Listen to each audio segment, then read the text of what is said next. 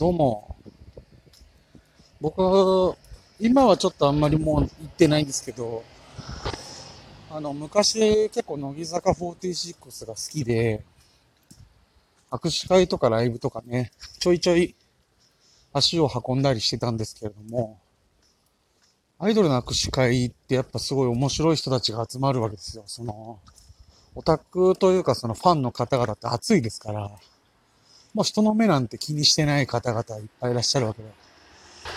僕はそういうのがすごく好きで、それも目的の一つで行ってたんですけど、例えばね、いつも赤い服をね、全身赤の服を着てる、僕がね、出会った人は、僕らの中ではシャーって呼ばれてたりとか、まあ、派生した赤星と呼ばれたりもしましたけど、そういう人たちがいっぱいいて、で、なんかタオル、推しメンっていうね、例えば白石さんっていう人が好きだったら、白石舞って書いたタオルをですね、全身に至るところに入れて、なんかこうタオルっていうのはバージョンとしてね、時期によっていろんなタオルが発売されるわけですよ。ライブごとに違ったりとか。そういうのが全部いってるよという証拠。で、しかもまあ同じ人のタオルばっかりなんですけど、推しへの熱烈なアピールのためということなんでしょうけど、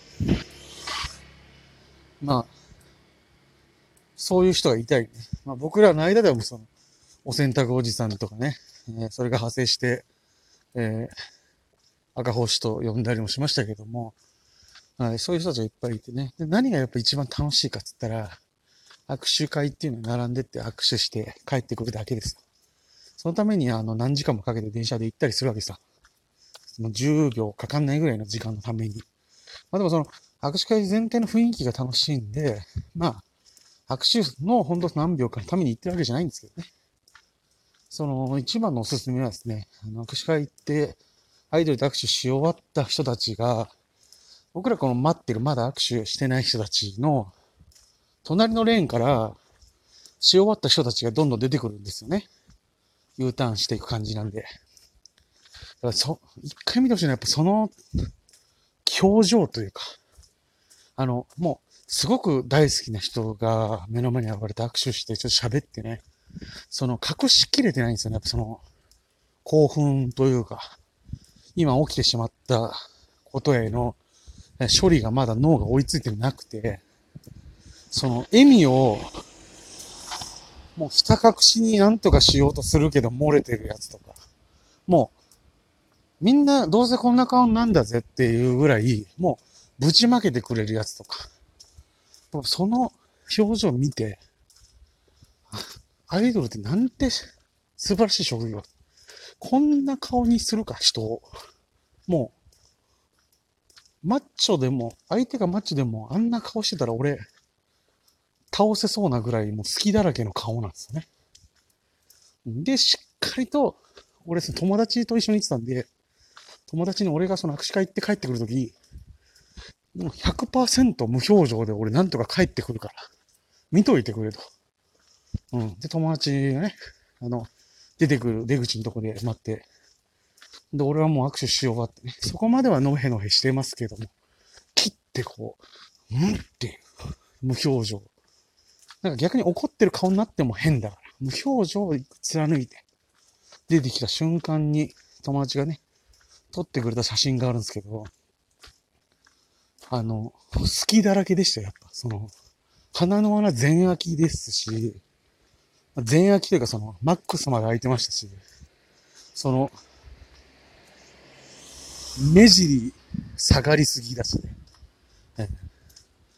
全筋肉をたるまされて帰ってきたみたいな。それだけでもね、行く価値はある。僕の言った握手し終わった後の人たちの表情をね、ぜひね、見てほしい。幸せって目に見えるじゃんって思うからね。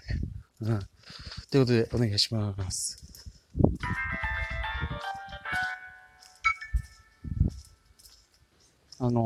大学ぐらいかな、20歳過ぎてちょっと経ってぐらいの時に、中学校かなんかの同級生の女の子の紹介でね、ちょっとあんまり知らないぐらいの女の子とご飯に行くことになって、うん、そういうことはね、たびたび人生であるんだよ、僕の場合は。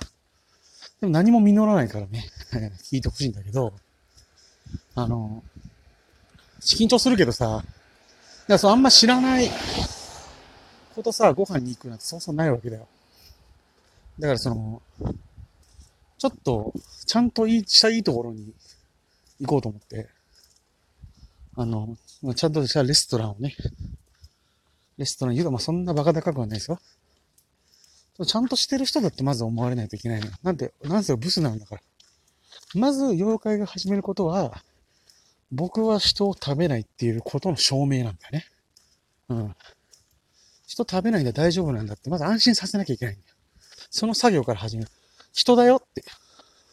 人の格好した怪物じゃないよってところをまず証明なんだね。でもそう、だからちょっと頑張んないといけないの。やっぱそれも込みで。うん、で、そんで、レストラン行ってね。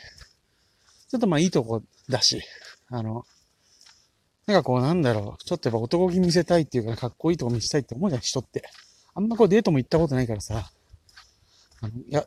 良かれと思ってさ、女の子が座ろうとした椅子を引くってあるじゃん、ジェントルマンレディファーストっていうの。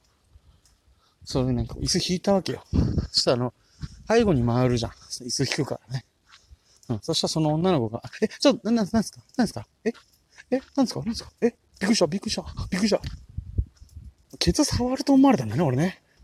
背後に回っただけで。まだだった。まだちょっとイギリスの予約したぐらいでは、妖怪ではないという信じ込ませることできなかったね。残念だね。いるそんな人。ねえ。いいレストラン呼んでさ、女の子の背後回ってさ、ケツ触るって。早くねやるとしてもね。うん。やっちゃダメだよ、絶対。早いよね、でもどう考えたって。やんないよね。そんな疑われ方すると思って。いや、はっきりとその子はそんなことは言ってないけどね。間違いないじゃん。背後に回れることが恐ろしいんだから。ゴロゴロ触ってんじゃないんだからさ。そんなに危機管理っていうか、かけてる方後ろ立たれたくないって。スパイかなんかの方なのかなわかんないけど。うん、これ本当に俺じゃなくても同じことやるかねこれね。やっぱ違うんだろうね。普通の、それなりのね、ちゃんとした大人の方がね、普通の方がね、したらエスコートだと取るでしょうね。背後にね、回ってね、ケツ触るって、思うかね、普通ね。うん。失礼とか失礼だなとか言っちゃいけないんだよね、でもこっちがね。うん。妖怪の身分なんでね。はい。まずは確かに人であると思われる前に、視界から消えたこと、深くお詫び申し上げます。それは恐ろしいわ。人かどうかまだわからんもんが視界から消えとんから。うん、で、後ろ見たい、おんのよ。映ったのはちょっと視界の中に。ね。ちゃんと俺椅子を持ってたよ、両手で。うん。引くよっていう感じだったよ。ね。それがもう、見えないところで、両手でしっかりと、右ケツ、左ケツをタッチすると思ったんだね。彼女の中で。素晴らしいよね。うん。それがやっぱ危機管理がね、長けてる子。あとやっぱさ、この先危険なことがあったとしてもね、乗り越えていけそうだもん。うん。素晴らしいよね。ただね、やっぱね、急にこんな褒め方ができたらまだ俺その場で持っててたかもわかんないけど、うん。その場の時の俺はもうもう俺も、なっちゃってるから。もう、それは、ケツ触ろうとしてたやつだね。うん。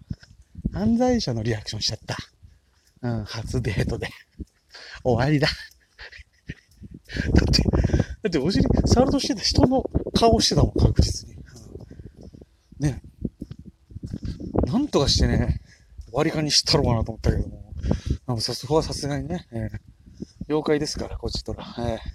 しっかりと全額ね、人間が扱ってる通貨で払わせていただきました。はい、ありがとうございました。